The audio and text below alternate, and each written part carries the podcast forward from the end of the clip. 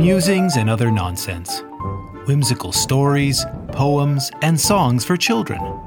Written and read by Peter G. Reynolds. That's me. This podcast would not be possible without your support. Please visit buymeacoffee.com slash musings to donate or become a member. This episode is called Where Did All the Rhymes Go? In this story, a young bee notices all the rhymes have gone missing. Can you help her find them? Whenever something doesn't rhyme, shout out the correct word. The louder the better. Bee buzzed about from flower to flower. She had to be quick. She had only sixty minutes? Till the petals would say good night to the sun, but the busy bee's work was only half completed? For now it was time to make honey all night. Bee knew what to do, and she did it just fine. But something felt strange on that bright sunny day. It just didn't flow in the usual manner.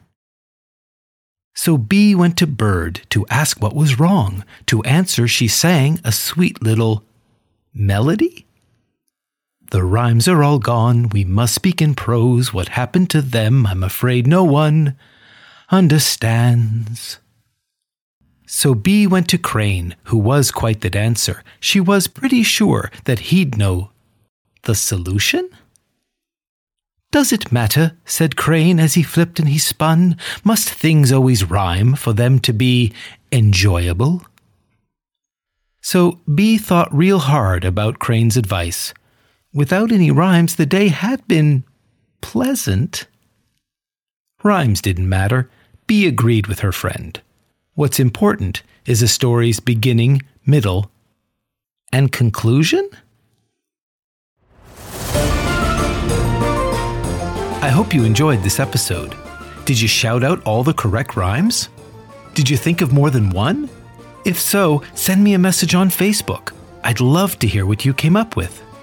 You may also enjoy my picture book, Lost Hallway Where Do Lost Things Go? now available on Amazon. Not to worry, all the rhymes are still there. I think. See you next time.